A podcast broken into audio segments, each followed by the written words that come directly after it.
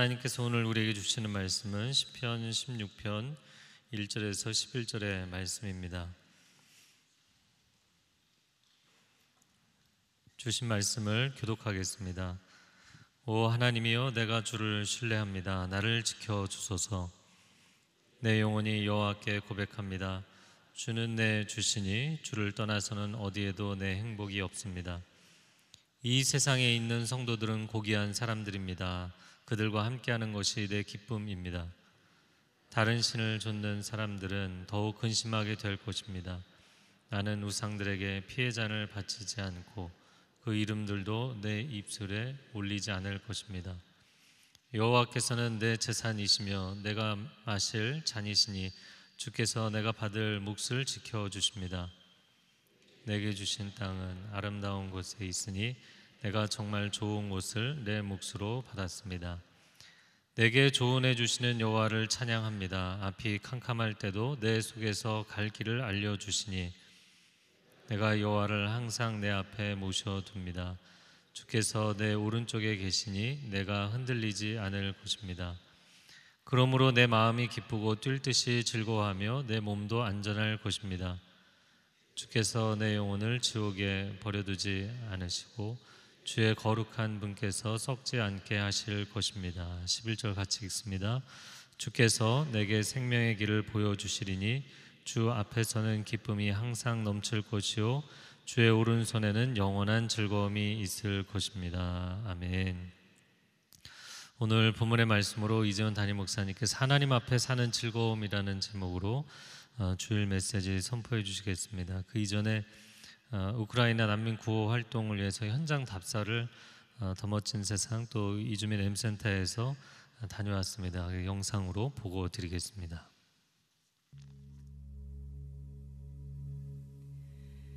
Очень хочу, чтобы по-українськи не можу.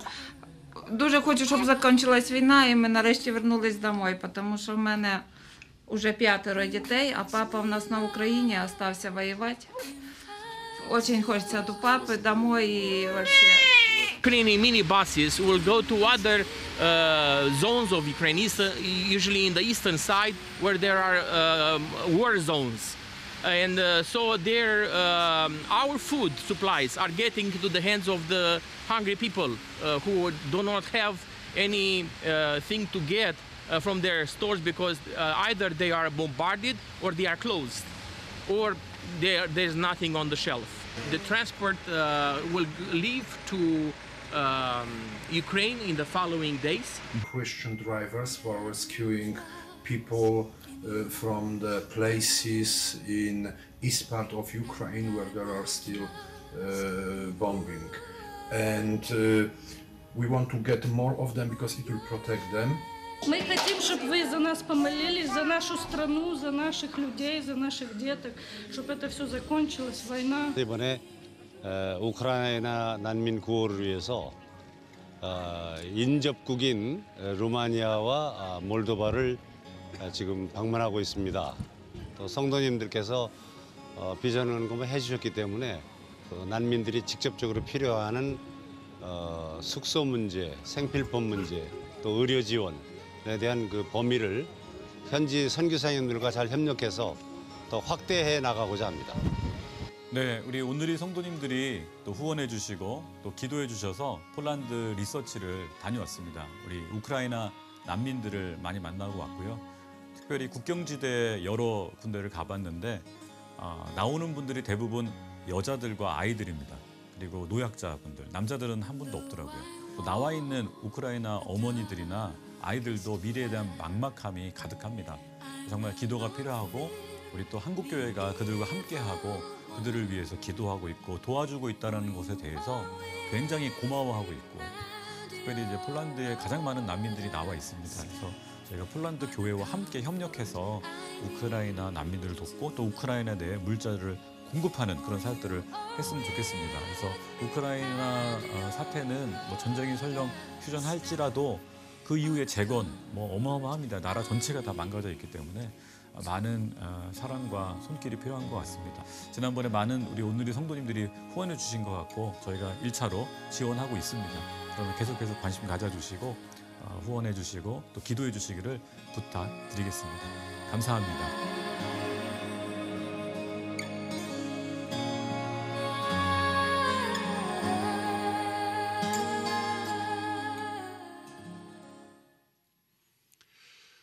영상으로 보신 것처럼 우크라이나 난민을 지원하기 위한 어, 전 세계적인 그런 구호 활동에 더불어서 저희 교회 자체적으로도 난민 구호 사역을 진행하고 있습니다.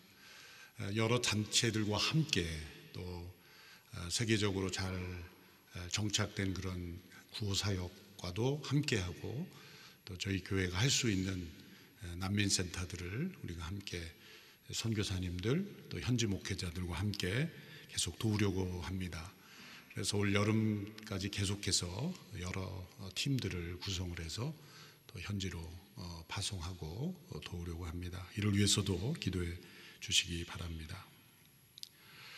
또 영상으로 보신 것처럼 장애인 날을 맞이해서 저희가 함께 주일에 우리 장애인들을 축복하고 격려합니다. 많은 우리 장애인들이 아직 예배당에 나오지 못하고 있고 또 이분들이 나오기 위해서는 충분한 에, 봉사자들이 필요합니다. 에, 우리 건강한 자녀들은 한 명의 교사가 여러 명을 케어할 수 있지만 에, 영상으로 보시다시피 우리 장애를 가진 이들은 에, 한 분의 교사가 한 명 케어하기가 힘듭니다. 그래서 적어도 두 분 정도 있어야 한 명의 우리 장애인들을 케어할 수 있기 때문에 또 휠체어를 옮겨주고 도와주는 여러 가지 일들이 많은 케어가 필요합니다. 또 복지재단에서도 에, 저희 교회가 아, 주보에 나눠드린 대로 한 13개 단체, 13개 기관들을 우리가 직접 운영 혹은 위탁받아서 하고 있는데 세 개의 장애인 센터가 있습니다. 이런 센터에도 여러 자원봉사자들이 많이 필요합니다. 이를 위해서도 기도해 주시고 또 계속해서 지난주부터 진행하고 있는 굿윌 스토어 어, 기증 캠페인도 어, 많은 참여 부탁드립니다. 아, 여러분들이 기증하신 물품으로 우리 장애인들의 일자리를 창출하고 또 어, 생활비를 보조받는 아, 귀한 사역입니다. 함께 해주시기 바랍니다. 온라인으로 부모님들을 전도하는 행복드림 콘서트에 약 한 290여 명의 부모님들이 이제 접수되었다고 합니다. 이분들을 위해서 기도해 주시고 5월 2일 온라인으로 진행하는 이 집회 또 자녀들이 부모님을 주님께로 인도하는데 성령님께서 역사해 주시도록 함께 기도해 주시기 바랍니다. 또 CGN TV에서는 달려라 퐁당 우리 작년 재작년에도 했죠.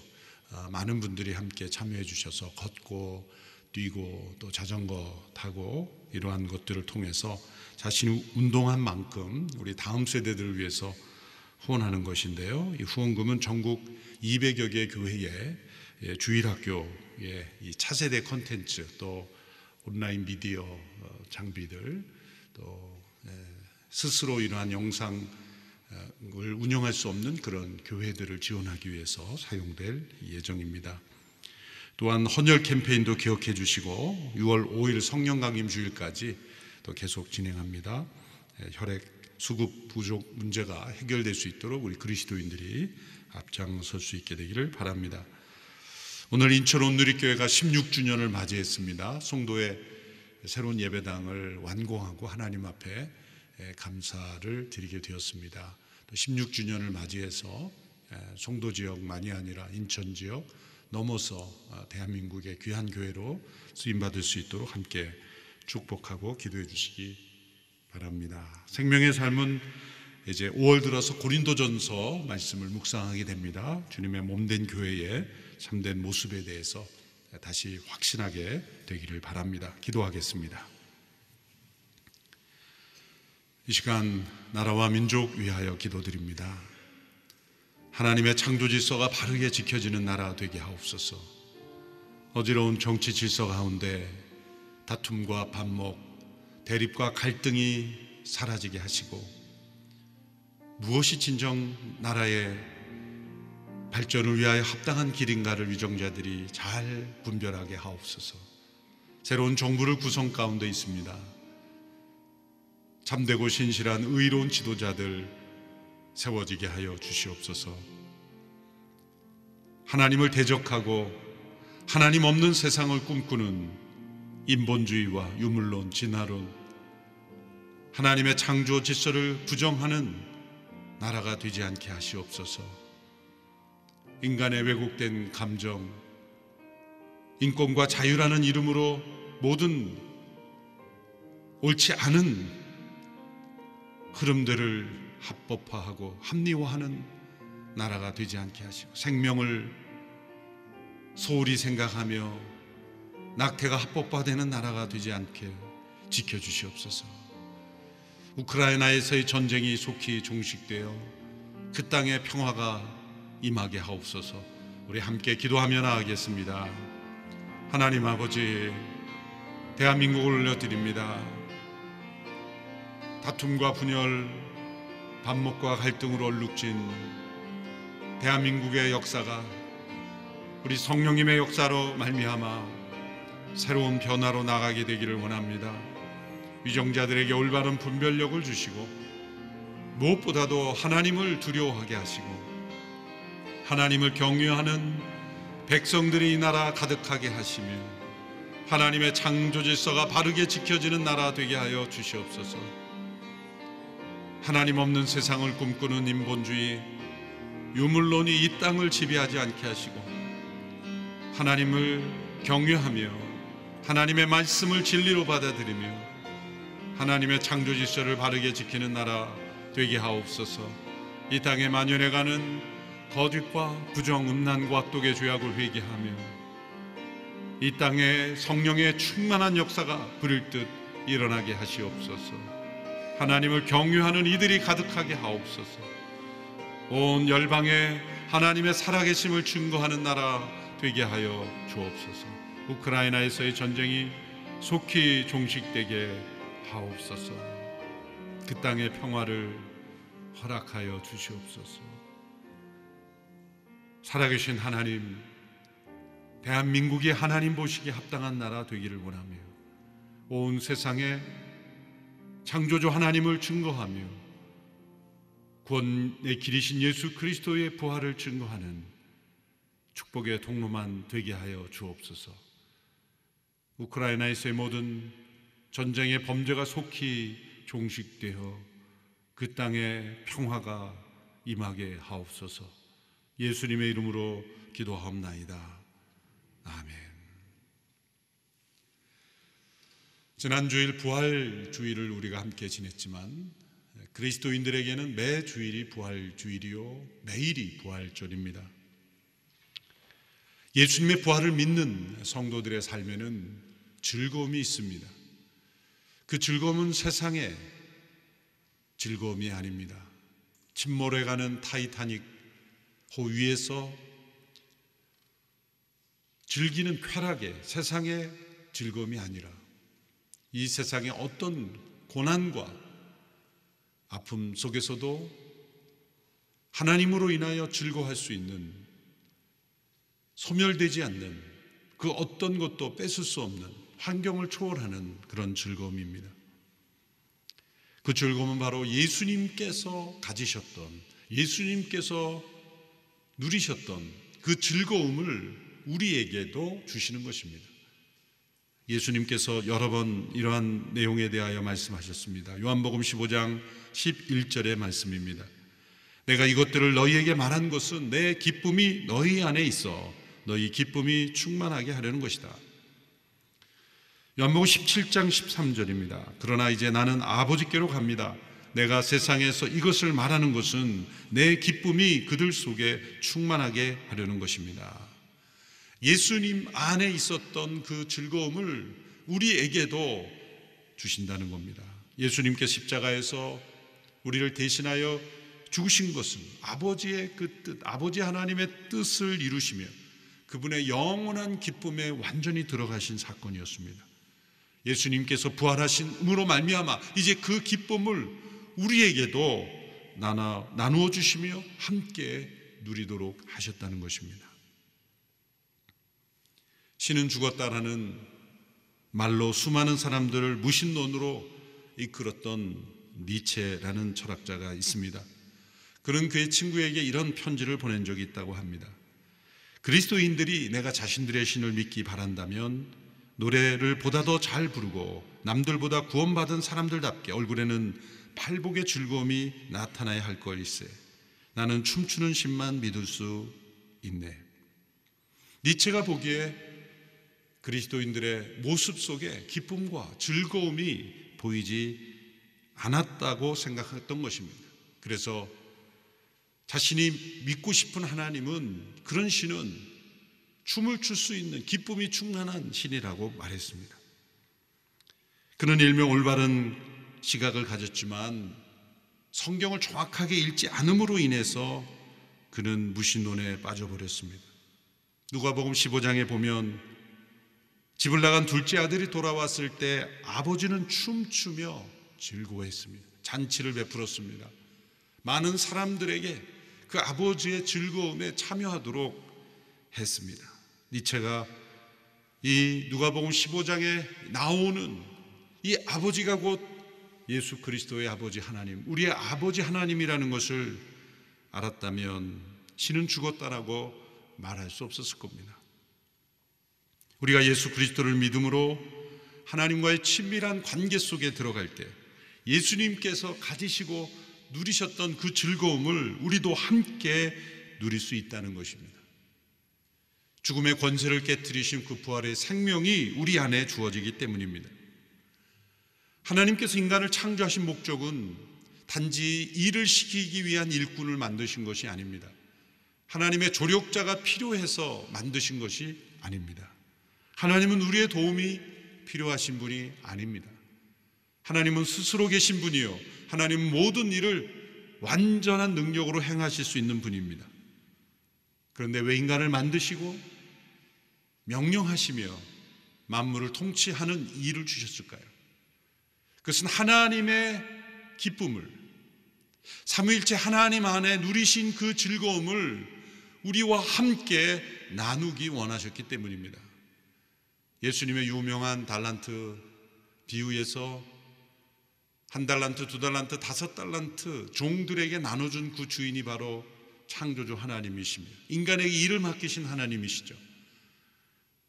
그럴 때 두 달란트, 다섯 달란트 받은 두 종에게 어떻게 주인이 칭찬했습니까? 잘하였도다 착하고 충성된 종아. 그리고 마지막에 이런 말을 합니다. 내가 주인의 즐거움에 참여할지어다. 우리는 앞부분의 칭찬에 몰두한 나머지 뒷부분에 가장 중요한 메시지를 잃어버리는 경우가 있습니다.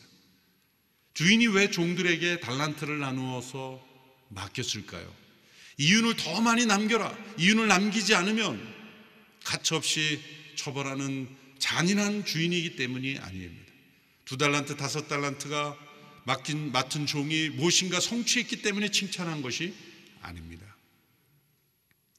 한 달란트 받은 종을 왜 책망했습니까? 묻어둔 것입니다. 두려움에 묻어둔 것입니다. 그가 무엇이든지 시도하지 않고 자신에게 맡겨진 가능성을 묻어둠으로 그는 주인의 즐거움을 전혀 모르는 인생으로 살았던 것이죠. 하나님께서 우리에게 기대하시는 바는 무엇입니까? 그것은 어떠한 성취 이전에 주인의 즐거움에 참여하는 것입니다. 전지를 창조하신 그 하나님의 즐거움에 우리 모두가 참여하는 것입니다.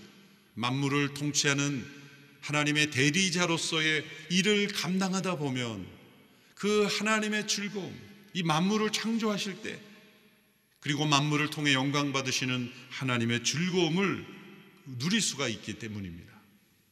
웨스트민스터 신앙 고백 제 1조는 이렇게 정의합니다. 사람의 제일 되는 의무는 하나님을 영화롭게 하며 영원토록 그분을 즐거워하는 것이다. 하나님을 영화롭게 하는 것과 우리가 그분을 즐거워하는 것은 서로 연결되어 있다는 거죠. 이 신앙 고백을 C.S. 루스가 읽었는지 모르지만 그도 동일한 문장을 남겼습니다. 하나님께서는 그분을 영화롭게 하라고 명령하시며 우리가 그분을 즐거워하도록 초청하고 계신다. 우리가 하나님을 가장 영화롭게 하는 때는 언제일까요? 우리가 하나님을 가장 즐거워할 때입니다. 예수님께서 가지셨던 그 즐거움을 우리도 함께 즐거워할 때 하나님은 우리를 통해 가장 영화롭게 되시는 것입니다. 그것이 우리를 창조하신 목적이요, 우리를 구원하신 목적이기 때문입니다. 다윗의 믿음은 바로 하나님을 즐거워하는 믿음이었습니다. 그가 여러 시편들을 통하여 후손들에게 남겨준 그의 신앙 고백의 중심에는 하나님을 즐거워하는 믿음이 있었습니다. 그가 남긴 많은 시편들은 그가 왕이 된 이후에 안락하고 평안한 환경 속에서가 아닙니다. 도리어 왕이 된 이후에 그가 최고의 왕으로서 존경을 받을 때는 깊은 시편이 나오지 않았습니다. 고난 속에, 도망 중에, 핍박 속에, 생명이 위태로운 상황 속에서 보석 같은 신앙 고백들이 터져 나왔죠. 오늘 시편 16편도 마찬가지입니다. 먼저 시편 9편 32편에 나온 고백을 우리 함께 읽어 보도록 하겠습니다. 시작. 내가 주를 기뻐하고 즐거워하며 9절부터 먼저 시편 9편 2절부터 함께 읽습니다. 시작. 내가 주를 기뻐하고 즐거워하며 가장 높으신 주의 이름을 찬양하겠습니다. 32편 너희 의인들아 여호와를 기뻐하고 즐거워하라. 마음이 정직한 너희 모든 사람들아 기뻐 외치라. 내가 주를 기뻐하고 즐거워합니다. 그리고 또한 외칩니다. 여호와를 기뻐하고 즐거워하라. 하나님을 즐거워하는 삶이 과연 가능할까? 의구심을 갖는 사람들이 있습니다. 어떻게 하나님을 즐거워합니까? 하나님을 경외해야지. 어떻게 하나님을 즐거워합니까? 맞는 말인 것 같지만 틀린 말입니다. 하나님은 우리가 경외해야 될 두려운 분이시며 동시에 하나님은 우리가 하나님을 두려워만 하기를 원치 않으십니다. 그 두려운 하나님이 그 높고 크신 전능하신 하나님 바로 우리 아버지 되어 주시기 때문에 아버지는 자녀가 아버지를 즐거워하기를 원하시는 것입니다. 어떻게 하나님을 즐거워할 수 있을까라는 의문 속에는 타락한 인간의 본성으로는 하나님을 즐거워할 수 없다는 것을 전제로 하는 것이죠. 하나님께서만 주시는 선물이라는 것, 그것을 알기 때문에 그런 고백을 하는 것이죠. 그러나 동시에 거듭난 하나님의 사람들에게는 하나님을 즐거워하라는 것은 명령으로 주어지는 것입니다. 조나단 에드워드가 이런 걸 잘 정리했죠. 인간의 가장 적절한 행복은 하나님을 즐거워하는 것이다. 그러나 인간이 육신적인 출생으로 받은 것들로 하나님을 즐거워한다는 것은 불가능하다. 인간은 다시 태어나야 하나님을 즐거워할 수 있다. 그렇습니다. 육신의 본성으로는 하나님을 즐거워할 수 없습니다. 죄가 해결되지 않는 사람은 하나님이 두려울 뿐입니다. 피하고 싶은 존재일 뿐입니다. 그런데 거듭난 하나님의 자녀는 하나님을 즐거워할 수 있고 즐거워해야 합니다.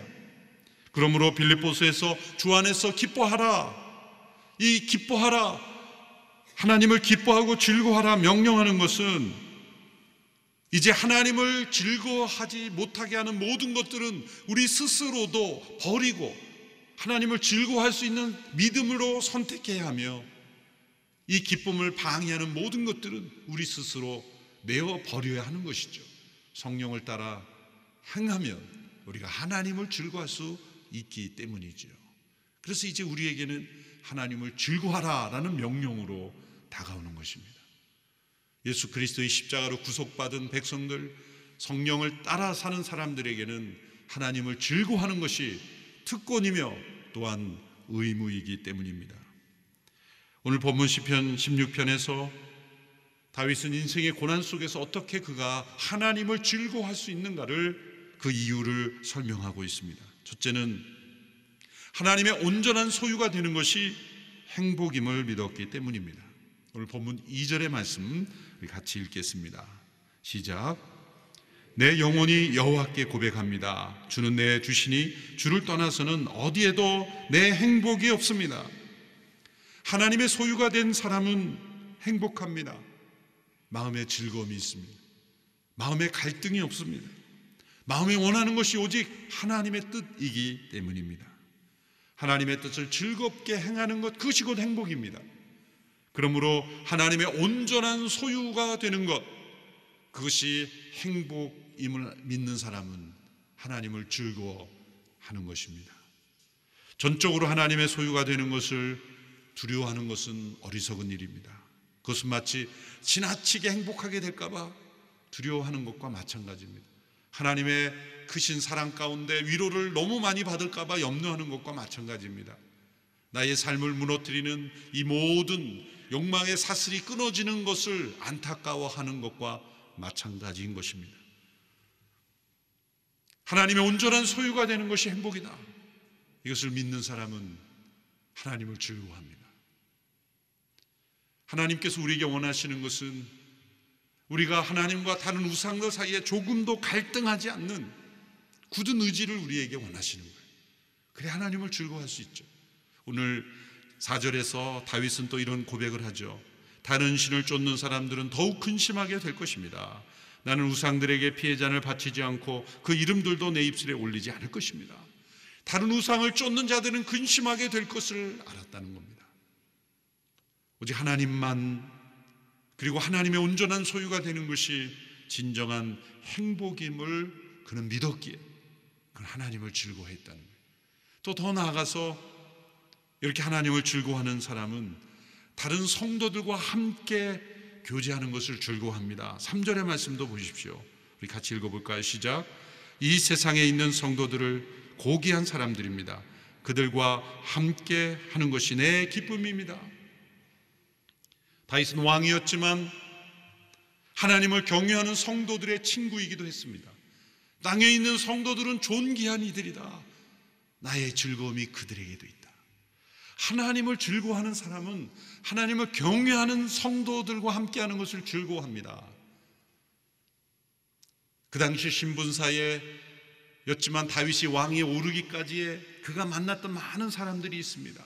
광야를 지나며 만났던 이들, 아둘람 동굴에서 만났던 이들, 다윗은 그 모든 이들이 그의 친구였죠. 지난 코로나 팬데믹 2년 넘는 시간을 지나면서 거리두기다, 또 예배 인원 제한이다. 그래서 우리가 함께 교제하기가 어려웠습니다. 때로는 온라인으로 밖에 진행되지 못했습니다. 우리 자신을 되돌아 보십시오. 지난 거리두기 기간 동안 내가 다른 성도들과 교제하지 않는 기간 동안 나는 내 마음은 어땠는가? 함께 성도들과 함께 예배드리고 교제하지 않아도 아무렇지도 않았다면 도리어 편안함만 느꼈다면 신앙생활을 되돌아볼 필요가 있습니다. 정말 하나님을 즐거워하는 사람은 함께 성도들과 함께 교제하는 것 그것을 즐거워합니다. 모든 것이 럭다운되고 이제 그때가 한 천 명대 정도만 됐어도 막 사회가 예배도 또 완전히 비고 지나치게 막 모든 것을 통제했던 때가 있었죠. 그때도 어느 공동체 순원들은 한강변에 나가서 2m 거리씩 두고 그리고 순예배를 드렸다는 거예요. 아, 저는 감동을 받았어요. 연세가 있으신 분들인데도 2m씩 거리 두고 할 수 있잖아요. 마스크 쓰고.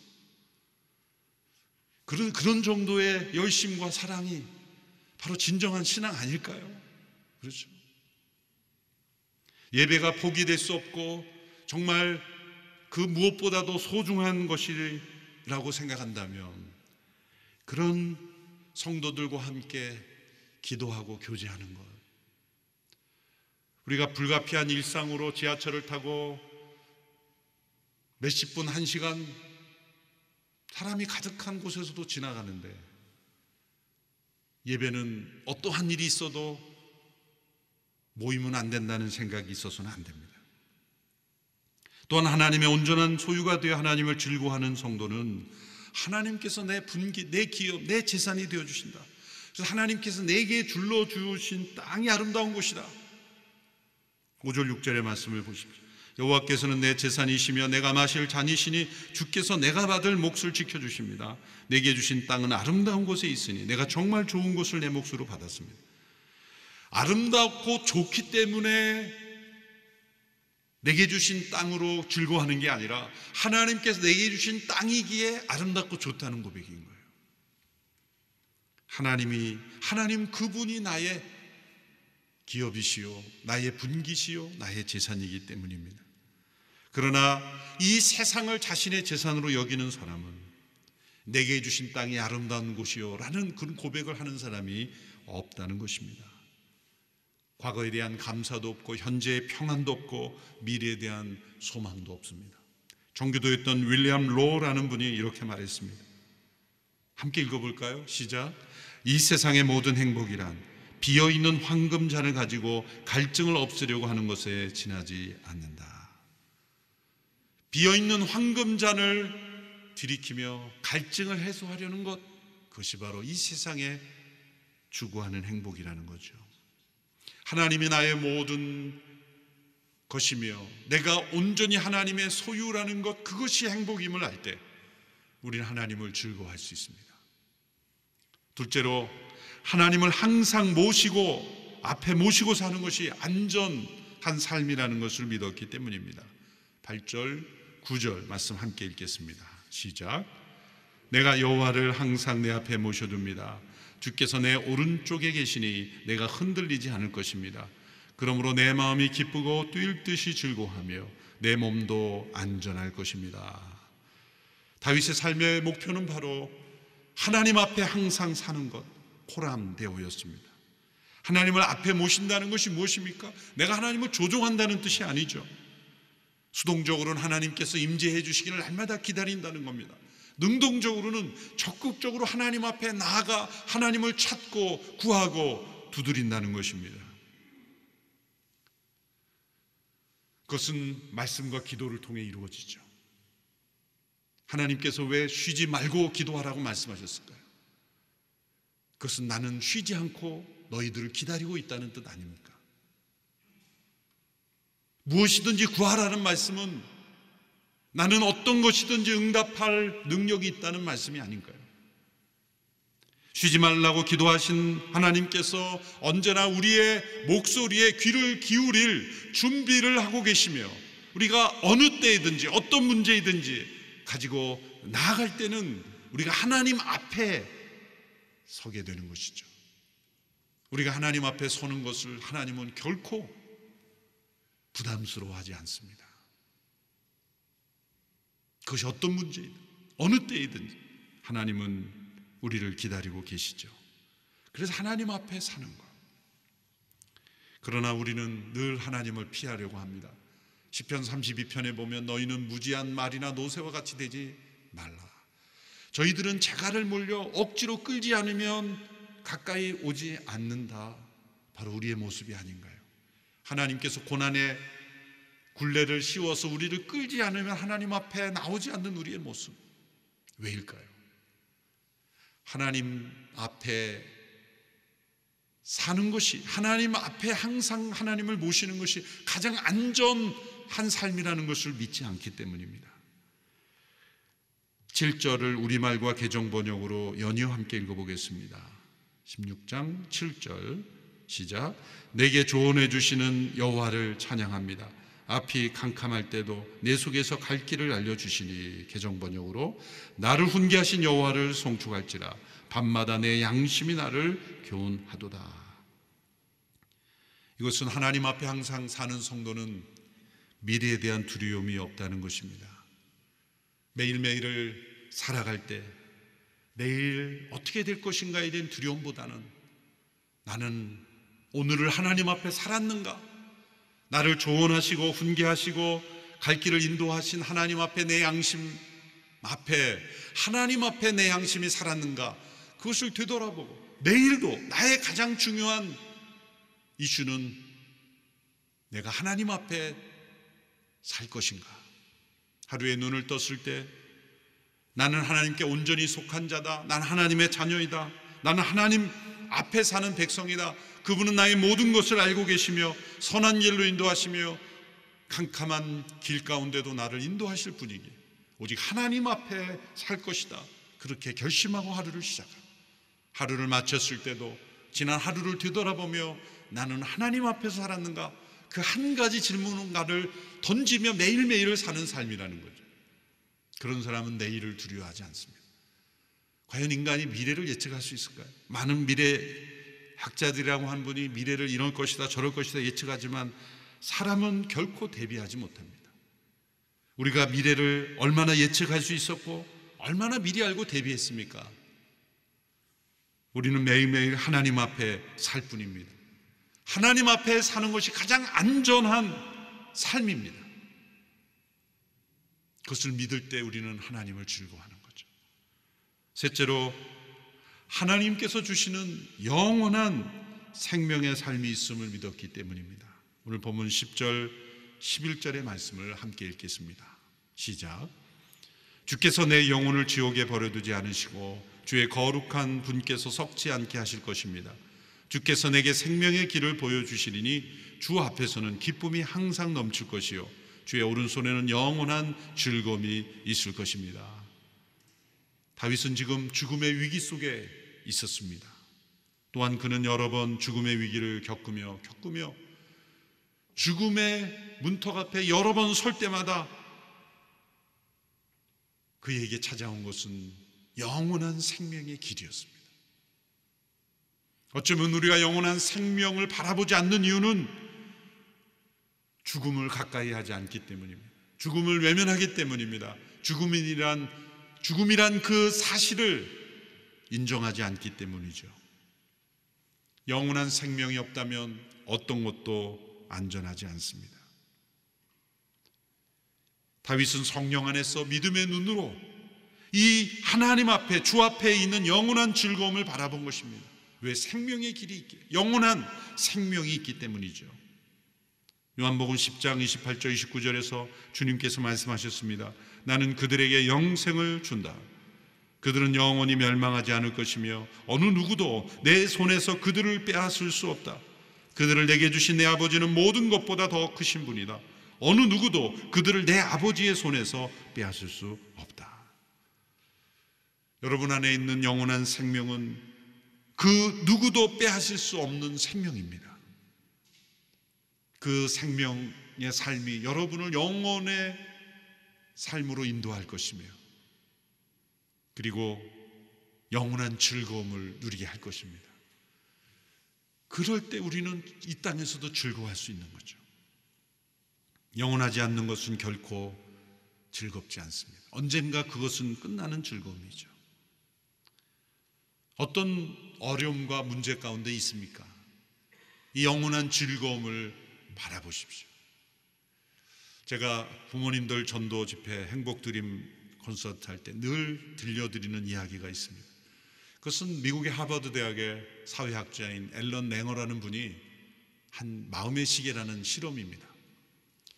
그것은 연세 드신 분들을 수십 년 전에 환경으로 되돌아가게 하고 신체에 어떤 변화가 일어나는지를 확인하는 사회학적인 실험입니다. 그것이 미국만이 아니라 여러 나라에서도 이루어졌는데 우리나라에서도 EBS에서 오래전에 황혼의 반란이라는 그런 제목으로 똑같은 실험을 한 적이 있습니다. 80대가 되신 여러분들 당시에 알려진 가수, 연예인, 뭐 스포츠 선수였던 분들 이런 분들을 이제 모아서 교회의 한 합숙소에 넣고 생활하게 하는데 조건이 30년 전으로 다 되돌아가는 거예요. 그래서 어, 뭐 유명한 가수 한명숙 씨도 나오던데 거기에 85세다 그러면 55세 한명숙 이렇게 이름을 쓰는 거예요. 모든 사람이 다 그렇게 이름표에 자기 나이를 30년 깎아서 어, 이름을 붙이는 거죠. 이제 그분들을 모시러 온 버스에 딱 타면 30년 전에 노래가 흘러나오기 시작하고 또 그 집에 가면 각 방에 30년 전에 자기 사진이 붙여져 있고 방마다 넣어주는 신문이 30년 전의 뉴스들, 30년 전에 배달된 우유, 모든 것 환경을 그 집안에는 30년 전으로 되돌리는 거예요. 그러니까 환경을 30년 전으로 되돌리는 거예요. 그분들이 그 합숙소에 들어가기 전에 개별적으로 건강 체크업을 다 했어요. 그랬더니 어떤 분은 중심도 제대로 못 잡고 계단도 혼자 못 올라가는 그런 어려운 건강 속에 있었어요. 그런데 50대로 다 돌아갔으니 아무도 해줄 수가 없는 거예요. 힘들어도 계단도 혼자 올라가야 되고 밥도 혼자 해 드셔야 되고 50대니까. 그렇게 일정 기간을 보낸 뒤에 건강을 다시 체크했더니 건강이 다들 좋아졌다는 거예요.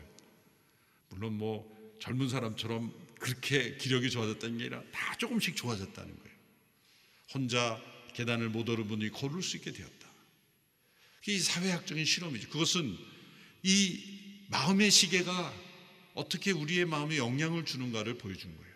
저는 그 프로그램을 보면서 과거로 돌리는 거는 사실 최면이고 어떻게 보면 거짓이잖아요. 그런데도 몸이 반응하더라는 거예요. 저거는 과거로 돌릴 게 아니라 미래로 돌려야 된다. 그 뭡니까? 죽음 너머의 영원한 생명 바로 이 말씀. 죽음 너머에 우리에게 예비된 생명의 길 영원한 즐거움을 우리가 믿고 바라본다면 분명히 우리의 삶에 영향이 있을 것이다. 그렇다고 죽음이 사라진다는 말이 아니죠. 분명히 우리의 삶 속에 어떠한 고통도 이기는 놀라운 능력이 우리 가운데 일어날 것이다. 사실 저도 그래서 어떤 어려움이 있고 고민이 있고 그렇다면 이렇게 생각해. 내가 이걸 영원히 고민할 문제인가? 여러분 어떤 어려움이 있다면 이렇게 생각해 보십시오. 나는 영원히 사는 사람이다.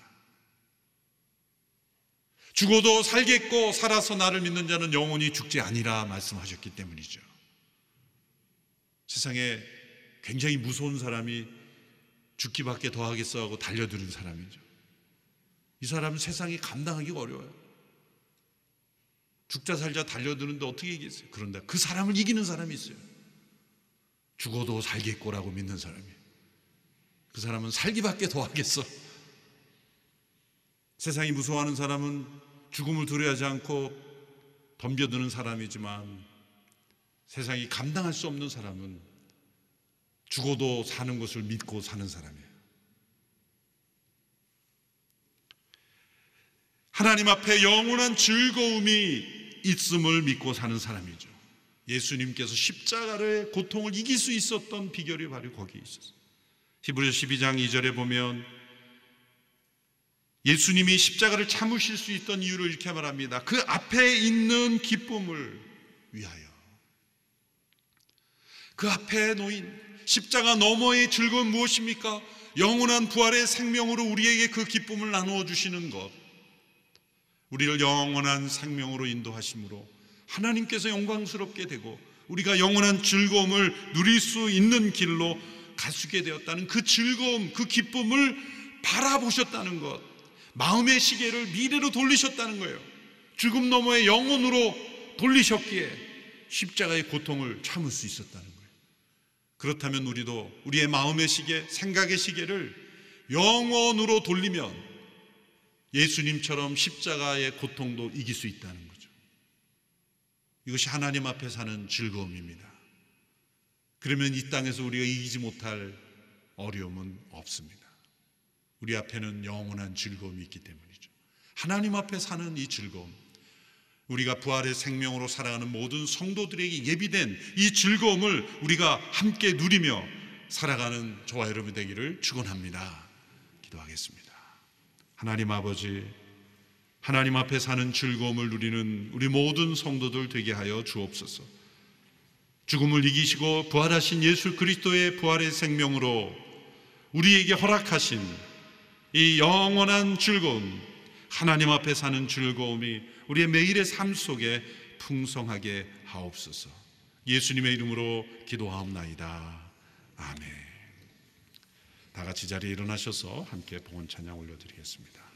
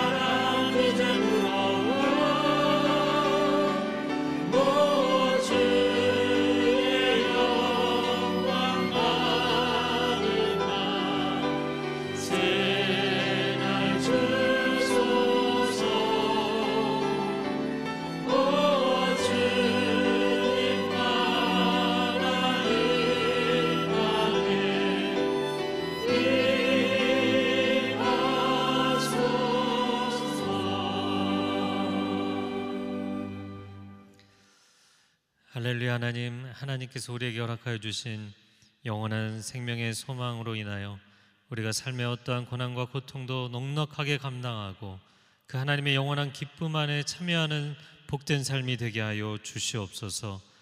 우리의 가진 물질을 주님 앞에 구별하여 드립니다.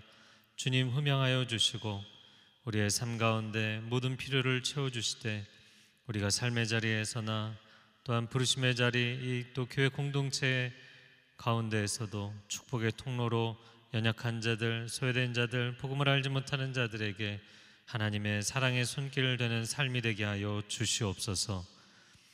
이제는 우리 주 예수 그리스도의 은혜와 하나님 아버지의 극진하신 사랑과 성령의 교통하심이 오늘 하나님의 영원한 기쁨 안에 동참하고자 하는 귀한 하나님의 백성들 위해 소중한 가정과 자녀들과 일터 위에 한국교회 위에 그리고 저 북녘 땅 위에 지금 그리스도의 평화를 갈망하는 우크라이나 땅 위에 이제로부터 영원토록 함께하여 주시기를 간절히 축원하옵나이다. 아멘.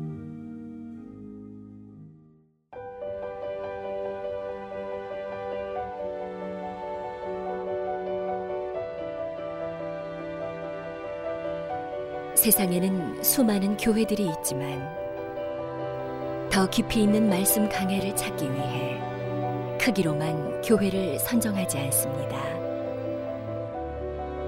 보다 좋은 영적 콘텐츠를 더 많이 나누기 위해 방송비를 받지 않습니다.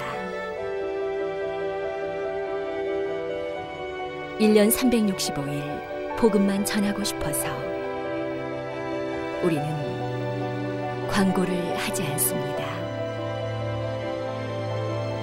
온누리의 복음을 땅끝까지 CGN TV와 함께 땅끝 선교사가 되주세요.